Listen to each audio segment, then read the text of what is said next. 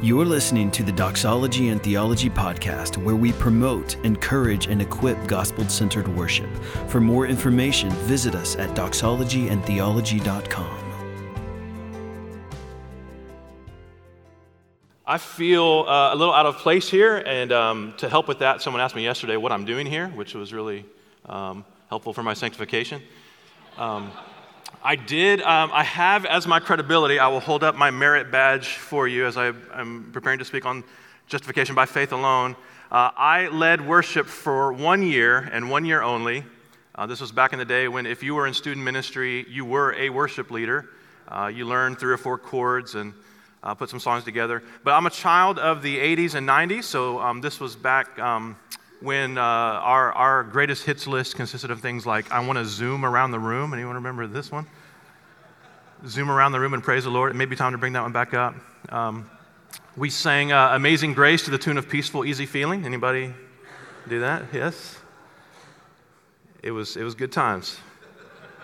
Um, and if I could just offer one sort of bit of, of um, critique for you uh, millennials and your millennial whoops and everything that you've got in your songs. Um, there's one thing I think that's really missing, something that we had in, in my day. Um, you guys could use hand motions, I think. right? Boswell, right?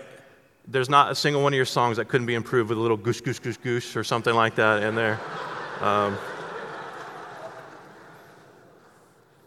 vast improvement, innovative to say the least. Uh, if you have a Bible with you, please turn to Romans chapter 4.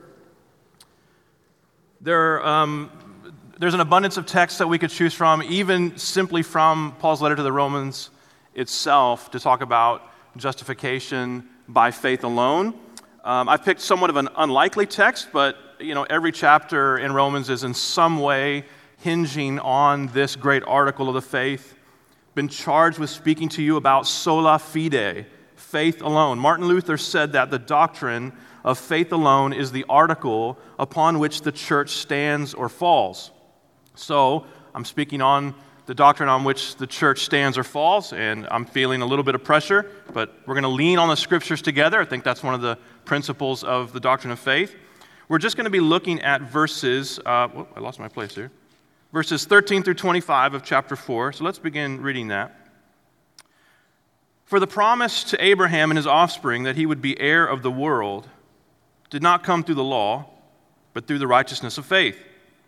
For if it is the adherents of the law who are to be the heirs, faith is null and the promise is void. For the law brings wrath. But where there is no law, there is no transgression.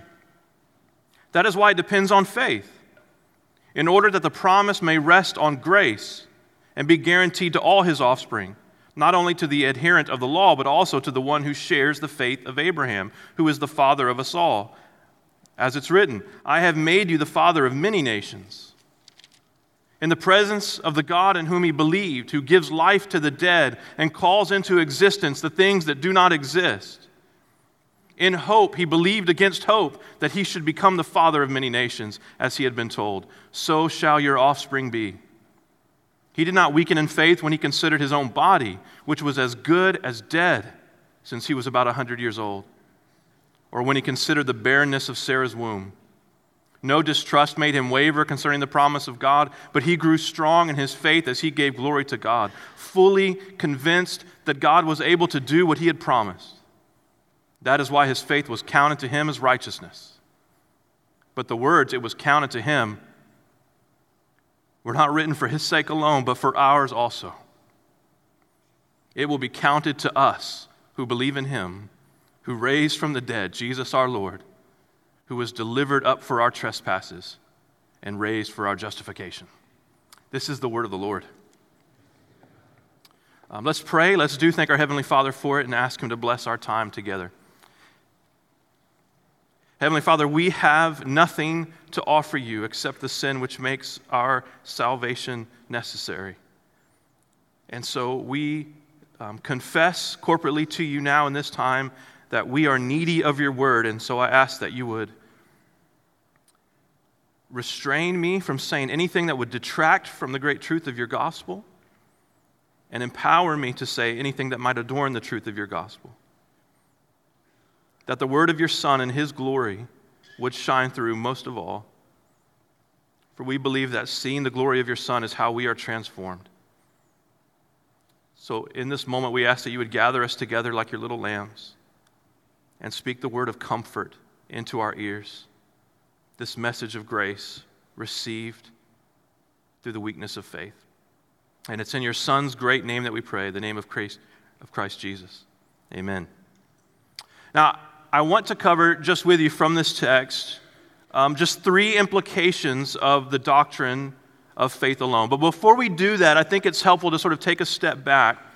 I think it's important for a minute to speak simply about faith itself. I want to sort of tease out some principles on just the idea of faith because I think for so many of us and for so often, um, we bind faith and works together in a way that sometimes obscures what faith really is. You can't separate faith from works, and yet we must distinguish between faith and works. I think one of the problems that people have with the Protestant understanding, the doctrine of sola fide, faith alone, arises from the difficulty of this definition. It's hard to define faith without speaking to works or alluding to works, right? James is, of course, right when he says that faith without works is dead. If you say you have faith and you have no works, you don't really have faith. But faith is not the same thing as works. They are connected and, and inextricably tangled, and so it's very difficult to speak of one without speaking of the other. I remember traveling, this will give you some more kind of uh, musical cred for those of you who are concerned about that sort of thing. Traveled with a youth musical once based on the songs of the one and only Michael W. Smith. And um, I happened to be the lead in the musical, if you can believe that or not. Um, at the end of each night of our performance, you know, our youth pastor would come up on stage and um, and present the gospel and give an invitation. And he always used the same illustration um, each night. And it was illustration to sort of um, help people understand what it means to put their faith in Christ. And it's probably one that you've heard before, maybe even have used before. It's the wheelbarrow over the Grand Canyon illustration. Anyone heard this one before, right? So imagine there's a tightrope across the Grand Canyon. There's a crowd gathered, a man with a wheelbarrow. He says, How many of you can you know, believe that I can cross the Grand Canyon on the tightrope with this wheelbarrow and come back? And some people say yes, some people say no. Well, he does it with an empty wheelbarrow, right? He walks across the tightrope and comes back. Everyone applauds. He says, Now, how many of you can, you know, believe that I can cross the Grand Canyon with this wheelbarrow? And everyone raises their hand and he says, Who would like to get inside the wheelbarrow? And the point is that you don't really believe, right, until you put your faith in that which you have intellectually assented to. You don't really believe that the man can cross unless you actually get inside the wheelbarrow. But it's a great illustration, but it again um, also illustrates how um, difficult it is to distinguish or to disentangle faith from works because getting into the wheelbarrow is a work, is it not? I mean, you're doing something. So, how do you talk about faith without um, talking about doing something? Nevertheless, we have to distinguish them. So, what is faith? Well, it's, it's belief. Well, what is belief? Well, it's, it's trust. And we just keep kind of moving the vocabulary around.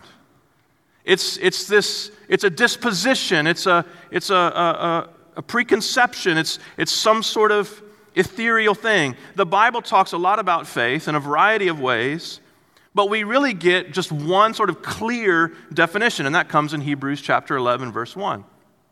Now, faith is the assurance of things hoped for the conviction of things not seen.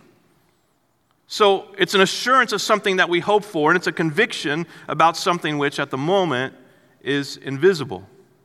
And this is why I think in our passage here in Romans 4, and really throughout Romans, Paul keeps using this word promise. He believed in the promise. Didn't see it yet, but he believed in it. He put his faith in this promise. So, what is faith? I think if we're going to have sort of a good illustration of faith alone, apart from works, it may be helpful to think of faith alone, apart from works, as a kind of emptiness.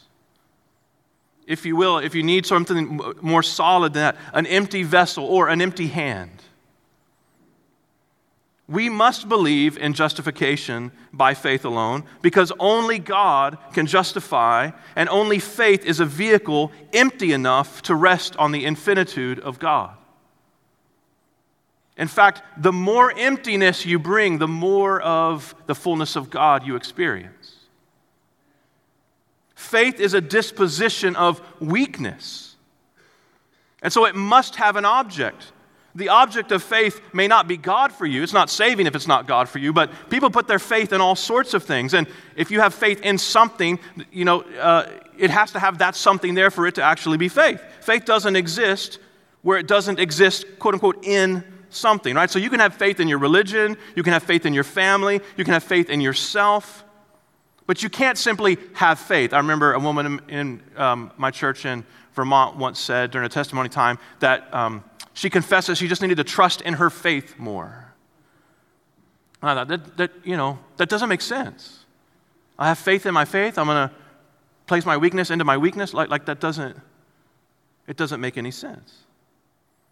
Now, I know that defining faith this way as sort of a disposition of weakness sounds strange, since faith alone is the article that Luther says on which the church is said to stand or fall. I'm essentially saying that the article on which the church stands or falls is the one about weakness. But biblically speaking, it doesn't make any sense intuitively, fleshly, naturally, but biblically, it makes total sense, especially if you believe, as the Bible teaches, that his strength is made perfect in our weakness. So I think this is okay. It's okay to say that faith is weakness, it is emptiness, because what we believe is that grace brings the strength, and faith brings the reliance on that strength. And this is the essence of Christianity. This is how the negotiating table works in the great exchange of righteousness for sin. We are saved by grace, received through faith. It's not of ourselves. So when you come to that bargaining table that Christ Jesus is seated at, don't bring anything in your hand. In fact, if you were to sort of dredge up thinking, the righteousness of Christ is so costly, I must bring every currency that I can think of, all of your righteousness, all of your accomplishments, all of your virtue, all of your good intentions. The more of that stuff you bring to the table, the cheaper you make the righteousness of Christ. But even if you were to bring a penny, just a, a, a, half a penny of righteousness to that table, the deal would be off. The message of the gospel is this you bring your empty hand, you bring your nothingness, and Jesus Christ will give you everything. All of Himself, the fullness of Him for the emptiness of you. And this leads to our first point about faith alone. Faith alone justifies, not works. Faith alone justifies, not works. Now, the law of God is good. Sometimes the way Paul talks about the law, you can get the impression that it's not good. But essentially, what Paul is saying is that the law is good for what it's designed to do, and it's not good for what it's not designed to do. The law is only good for what it is designed to do. It shows us what to do, yes, and simultaneously it reveals that we cannot do that perfectly. And this is what Paul is going on about in every one of his letters. In 2 Corinthians chapter 3, he talks about the glory of the law, and he says the glory of the law is fading, and the glory of the gospel is so much better and brighter. He's doing a compare and contrast. He's not saying the law is bad, he's simply saying grace is better. This is how he puts it here, verse 13. For the promise to Abraham and his offspring that he would be heir of the world did not come through the law, but through the righteousness of faith. For it's the adherents of the law who are to be the heirs. Faith is null and the promise is void. The law brings wrath. The very thing that tells you what to do condemns you for not doing it. Verse 16, this is why it depends on faith in order that the promise may rest on grace, on the work of God in Christ, on the death and resurrection of Jesus Christ. And if it rests there, it's guaranteed to all of his offspring, not only to the adherent of the law, those raised in the tradition of the law, but anyone who exercises saving faith, belief in the promise. And anyone who does that is a child of Abraham. The law tells us what to do and shows us that we can't do it at the same time. If we're going to be saved, it must be by grace. We have no hope otherwise. This is how I know that Christianity is true, at least one of the reasons why I know Christianity is true. We would not have made this up. This makes too little of us. And this is why this message of grace is only found in Christianity. Every other religion and philosophy in the world has some variation of measurement, of steps, of commandment following. Do these things and you will receive the glory, the enlightenment, fulfillment, heaven, whatever it is.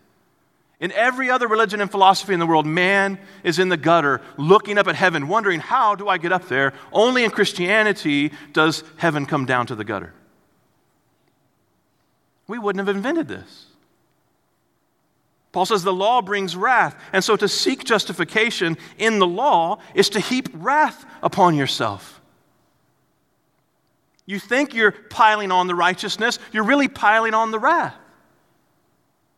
It is grace that brings the rescue of the righteousness of Christ. I'm sometimes asked why I, I have a lot of, um, I guess I can use the word hostility, uh, just sort of animosity or just critique for the attractional paradigm. And aside from the fact that the, the attractional movement, which kind of grew up out of the church growth, seeker sensitive movement, all that sort of thing, aside from the fact that the attractional ideology, right, uh, it, it founded on moralism, pragmatism, consumerism, aside from the fact that those things are completely antithetical to biblical ecclesiology, Aside from that, it's because moralism, pragmatism, and consumerism are at their essence legal ideologies. They are kinds of legalisms.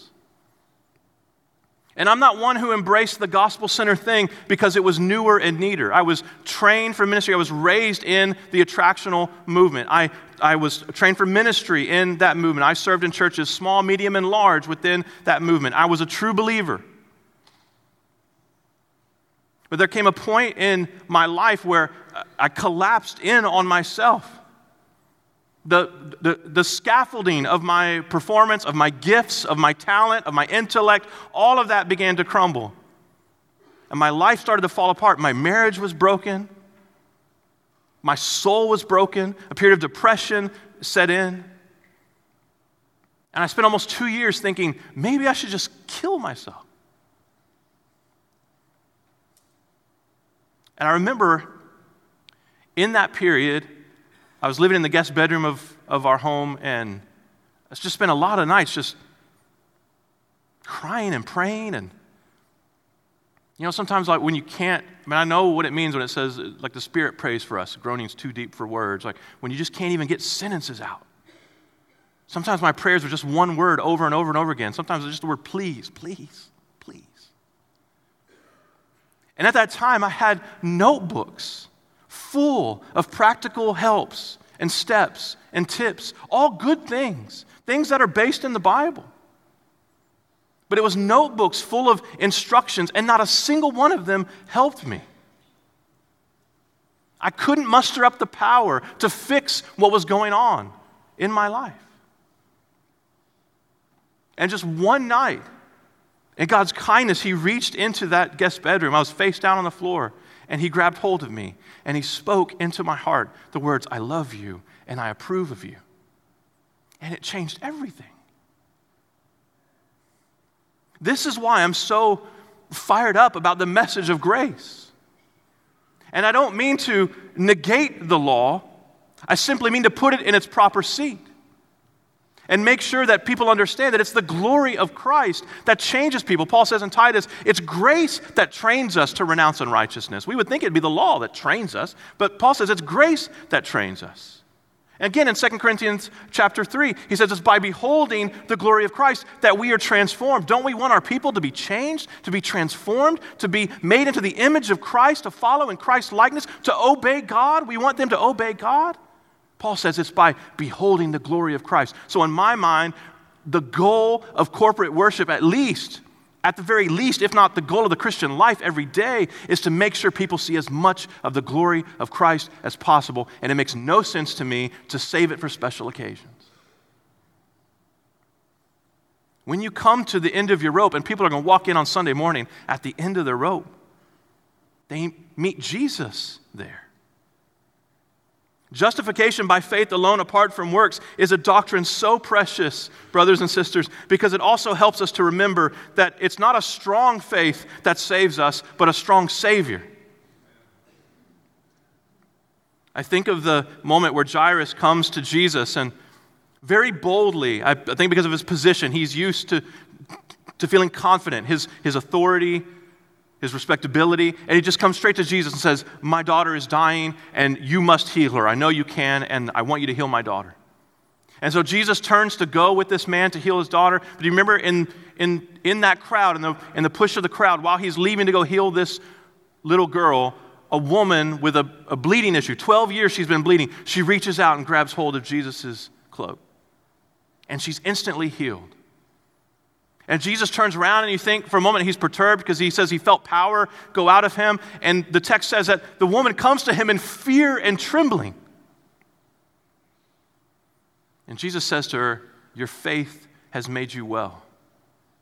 Now, Jairus' daughter, in the meantime, she passes away, but Jesus still goes and raises her. Now, you have in this one episode two healings two healings corresponding to faith. Jesus is commending the faith of the Father, he's commending the faith of this woman with the bleeding issue. But there's two different measures of faith there. Jairus came believing, I know Jesus can heal, and I believe he will heal, and so I'm going to ask him. The woman believed that Jesus could heal, but she wasn't quite sure that he would if, he, if she asked him. It was, a, it was a little faith, but they both received the healing. They both received the healing. As the great hymn writer Augustus Toplady said, a feeble hand may lay hold of a strong Christ. This is why Jesus says, if you have faith of a mustard seed, you could say to this mountain, fall into the sea, and it will. You can have the tiniest, most beat up and battered, torn and tattered, meek faith, but if it's true faith, it merits you all of the eternal riches of Christ Jesus, same as if you had a strong faith, because there is no justification 2.0.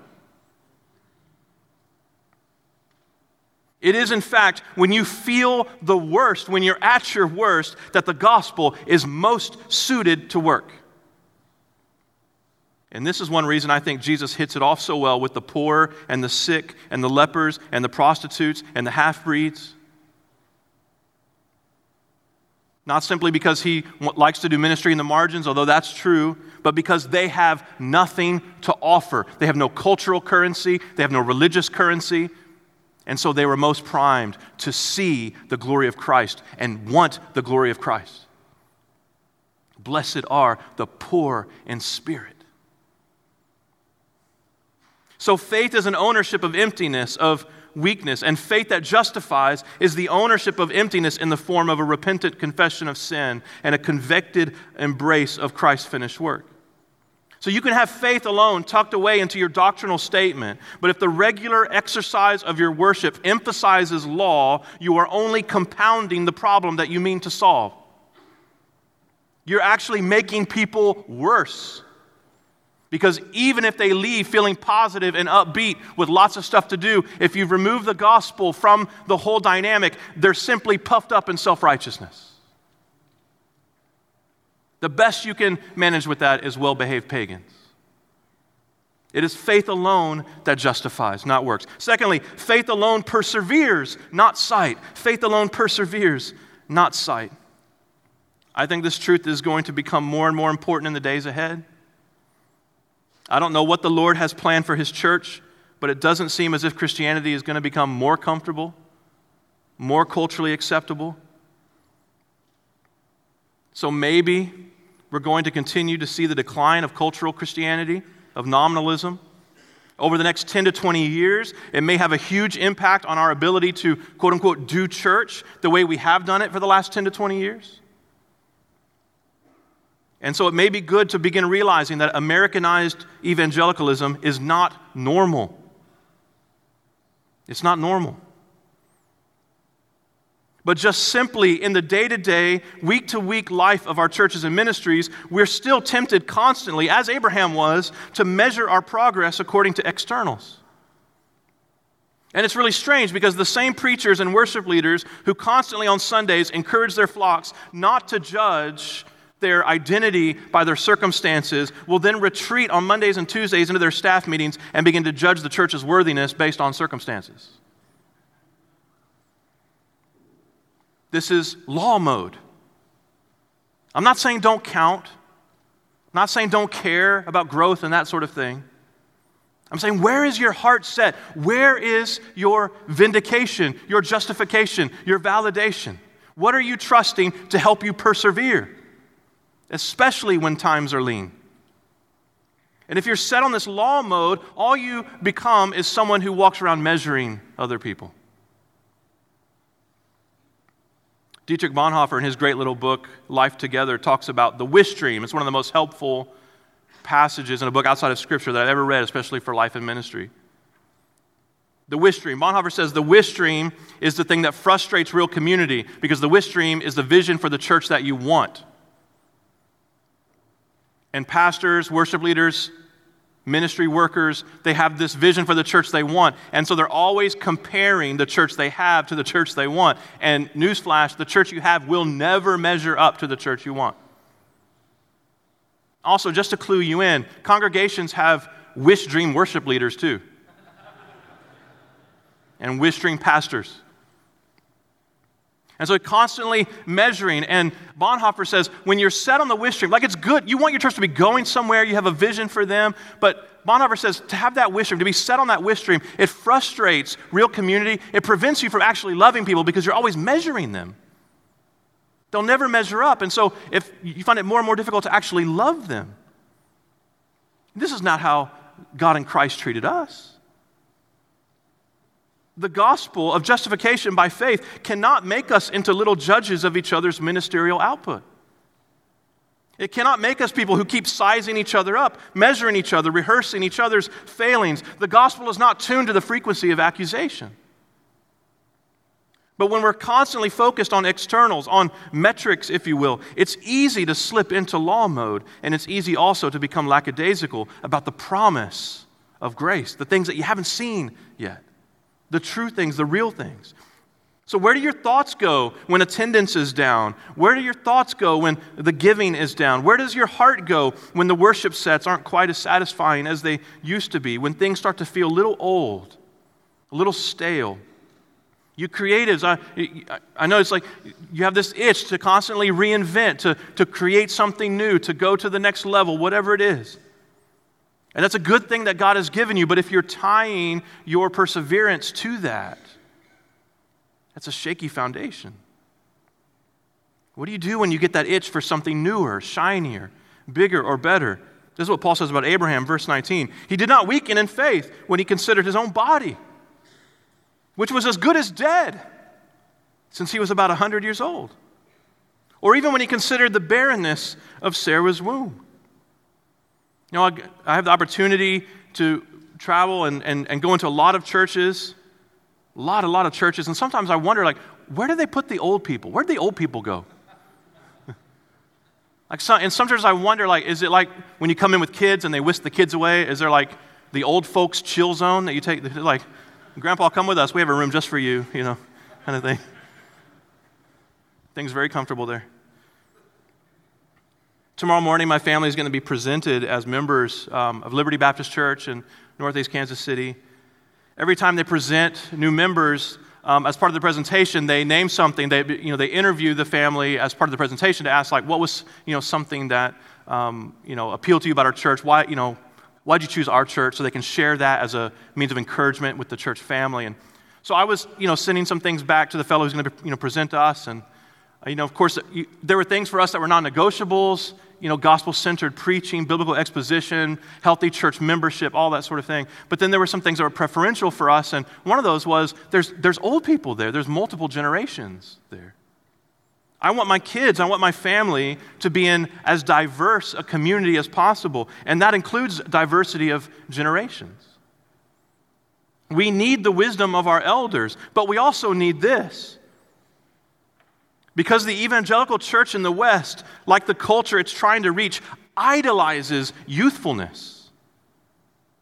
We need to regularly worship with hair that is gray and white. We need to see those wrinkled hands holding those bulletins, prayer requests and journals with the shaky handwriting. We need to see walkers and canes and oxygen tanks. It's a reminder that what we see doesn't last.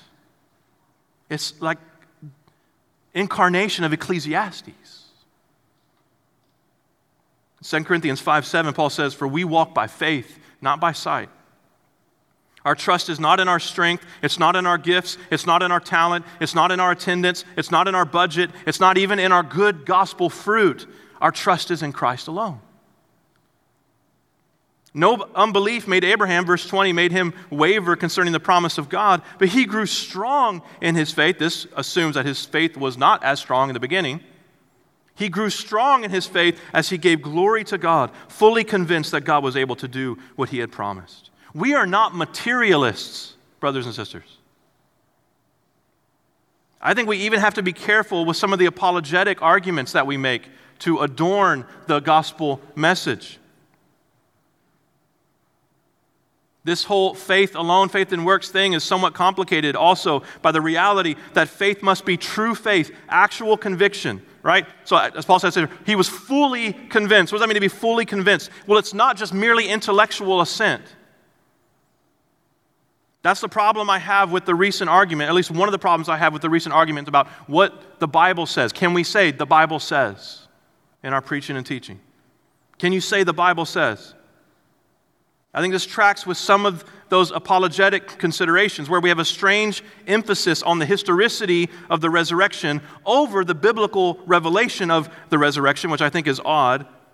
And this conversation has largely missed one very important factor Christianity is supernatural. I think, it, especially in the days ahead, we need a good, bold, confident, and yet humble reclamation of the supernaturality of Christianity. In other words, nobody was ever argued into the kingdom. The gospel itself is power. Holy Spirit working through the message of Jesus Christ. Historical considerations by themselves do not save. The gospel message from the Word of God has the power to save. And so it's possible for someone to believe that Jesus was raised from the dead because the historical evidence leads him there and yet not be saved at all because he hasn't put his trust in that event. It belongs to history, but not to himself. And the gospel is not less than historical. It is a historical event. Jesus really did live, he really did die, he really did rise again. But it's not simply enough to believe that Jesus died, you have to believe that Jesus died for you. Even the demons believe, but they're no closer to being saved. And this is why faith includes intellectual assent. Our faith is not irrational, it's not unreasonable, it's not a blind faith. But faith is more than intellectual assent, it is personal trust. And I know that might sound like I'm slicing the garlic really thin here. Our faith must be real faith, real trust. And here's the problem with that. The problem with this, of course, is that any faith we generate ourselves is never truly alone. Any faith we muster up is tainted with self interest, interwoven with self righteousness, overshadowed by self exaltation. Well, glory to God that one of the gifts of His marvelous grace is the very faith that we need to receive His grace. Saving faith is given. What a gracious God we have. That He would say, hey, without faith, it's impossible to please me. Here, have some faith. I don't know if you believe this stuff or not, but it's, it's there in the Bible. 2 Peter chapter 1, verse 1 says that the righteousness of God ha, um, comes through faith that we've obtained. We obtained faith. Philippians 1:29 speaks of belief in Christ being granted to people. It's been granted to you to believe in Christ. And of course, Ephesians chapter 2 verse 8 speaks of grace and faith together being the gift of God. You didn't come up with that faith yourself. He gave you that faith that you needed to receive his grace. Or verse 17 here if you like. He gives life to the dead. And he calls into existence the things that do not exist. That includes saving faith. What a glorious God we serve. What a gracious God who gives what he demands. So faith alone justifies, not works. Faith alone perseveres, not sight. Thirdly and finally, faith alone vindicates, not success. Faith alone vindicates, not success. How will you know if you've arrived? Like, if you're in ministry, you have benchmarks, you have goals. By God's grace, you reach them, then what? I heard from a woman this week who serves on a creative team, large church. Um, she said she just feels extremely discouraged because every week, every month, the, the goal is bigger, better. How do we outdo what we did last week? And so the pressure is so enormous. And she says, I don't, I, I didn't know this was what church life was supposed to be like. I think this is why we have increasing craziness in worship services in the West stunts and gimmicks and giveaways. But even if you can't afford those things, like you may say, well, we never do that. We don't have dirt bikes over the stage and all that kind of thing. And maybe, and if you do, don't do that. That's really stupid. Don't do that. But, but you probably don't, right? Even if you don't do that, this is why your identity is still so often tied to your position, and your security is so often tied to people's affirmation of that position. Brothers and sisters, the Lord has not called you to be successful, He's called you to be faithful. Verse 23, but the words, it was counted to him, were not written for his sake alone. Oh, thank God, but for ours also. This is what Tripp was talking about last night. Counted to him the imputation of the righteousness of Christ, counted to your account, credited to your account. It will be counted to us who believe in him, who raised from the dead Jesus our Lord, who was delivered up for our trespasses and raised for our justification. This is the hope we are assured of, and the thing not yet seen that we have a conviction about. Our hope and our conviction cannot be in our performance. One thing I appreciate about that Hall of Faith chapter, Hebrews chapter 11, which begins with that definition of what faith is, begins to list the heroic exploits of the patriarchs and people of old. But it doesn't just include the successes of the biblical heroes, but also their defeats. Right? You have to, you have to go deep into the chapter to get there. But it's not just a catalog of strengths. Tucked down at the end of Hebrews 11, some were tortured refusing to accept release so that they might rise again to a better life. Others suffered mocking and flogging, even chains and imprisonment. They were stoned, they were sawn in two, they were killed with the sword. They went about in skins of sheep and goats, destitute, afflicted, mistreated, of whom the world was not worthy. Wandering about in deserts and mountains and in dens and caves of the earth, and all these were commended through their faith. I mean, that's real life. Do not trust your vindication to your legacy. When I served um, this little church in Vermont, rural church, town of about 700 people, was there six years. I had in my, in my study, there's a, the, the church sort of archives. There's a big filing cabinet, essentially, with a lock on it. And inside were all of the documents that the church had kept dating back. It's a historic church, started in 1788.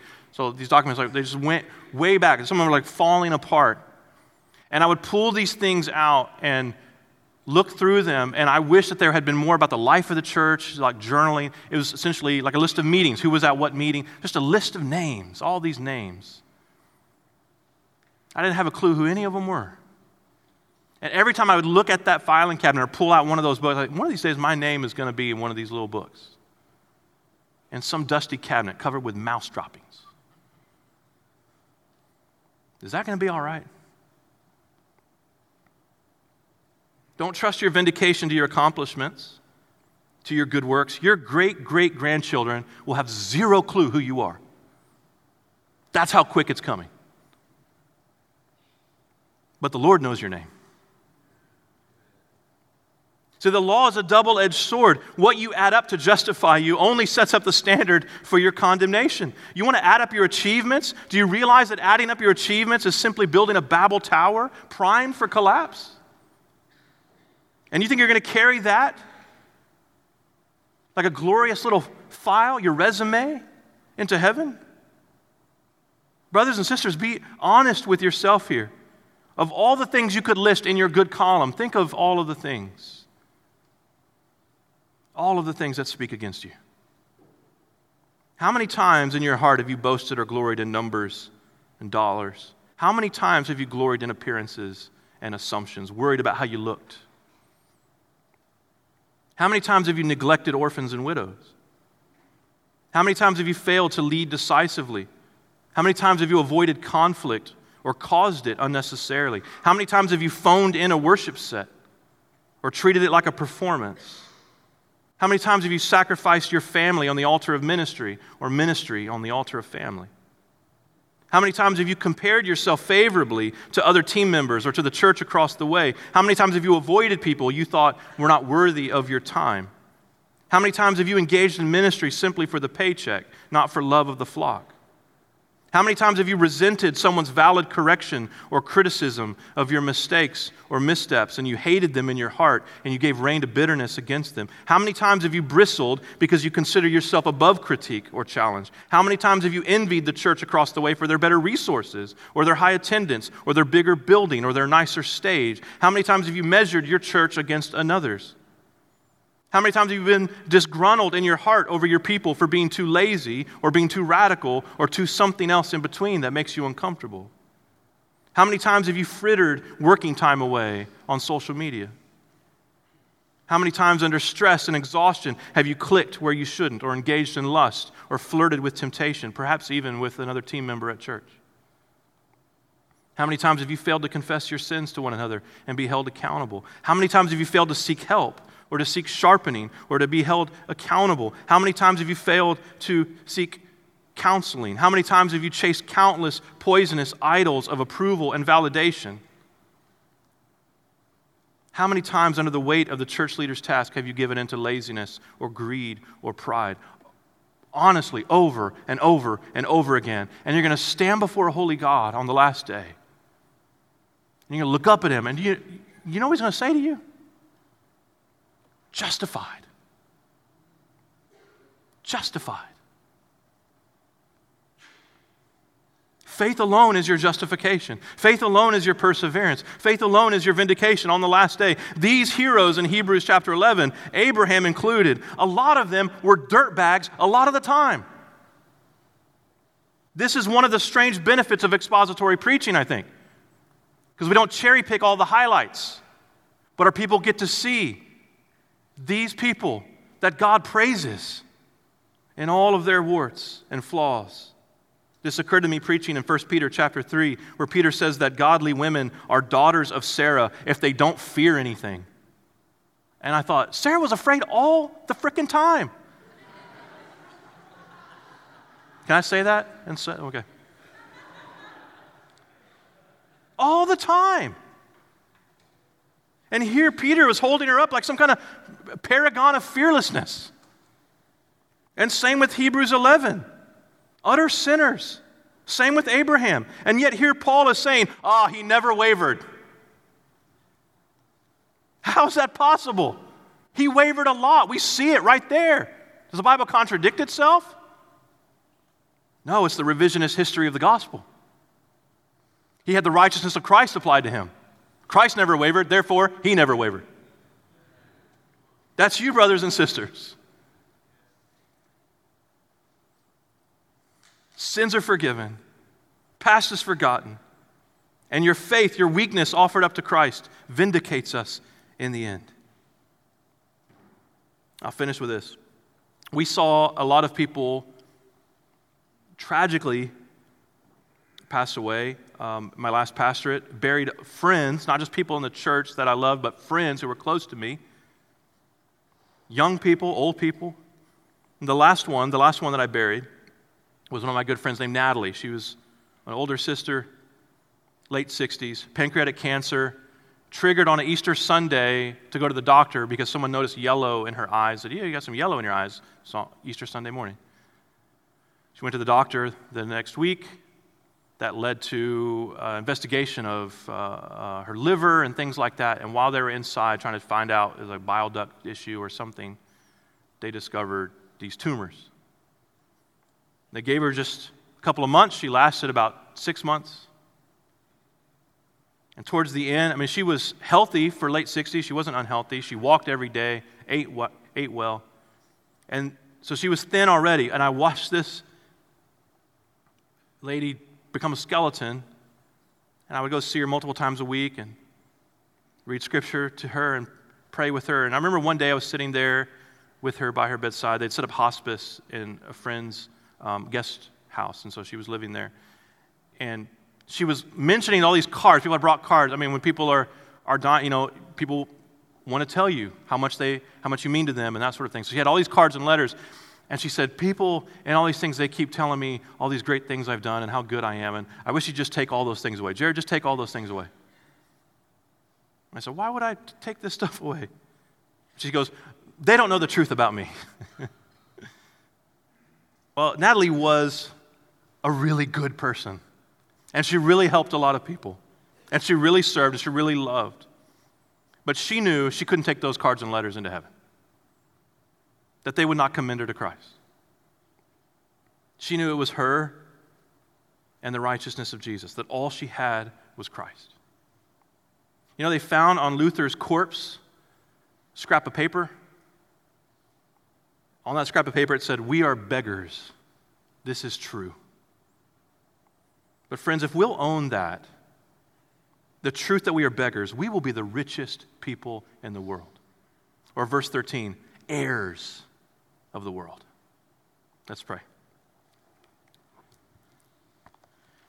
Heavenly Father, you are so sweet to us, so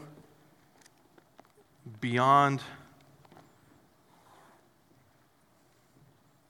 what we can imagine, and certainly beyond what we deserve. So I thank you from beginning to end that salvation is all of grace. That you foreknew us. And because you foreknew us, you called us. And because you called us, you justified us. And because you have justified us, you will sanctify us. And because you are sanctifying us, you will glorify us. And I thank you, Father, that this is not in jeopardy, that you have said past tense, we have been raised with Christ and seated with him in the heavenly places that we are hidden with Him in you. Father, I pray that you would press this truth, this precious truth, into the hearts of these precious children of yours. That we would not for a second waver from the reality that what people need is good news. Help us to believe, Father. We believe. We ask you to help our unbelief that the message you've given us and the message we're to give others is not primarily get to work, but it is finished. And it's in your Son's precious name that we pray, the name above all names, Jesus Christ. Amen.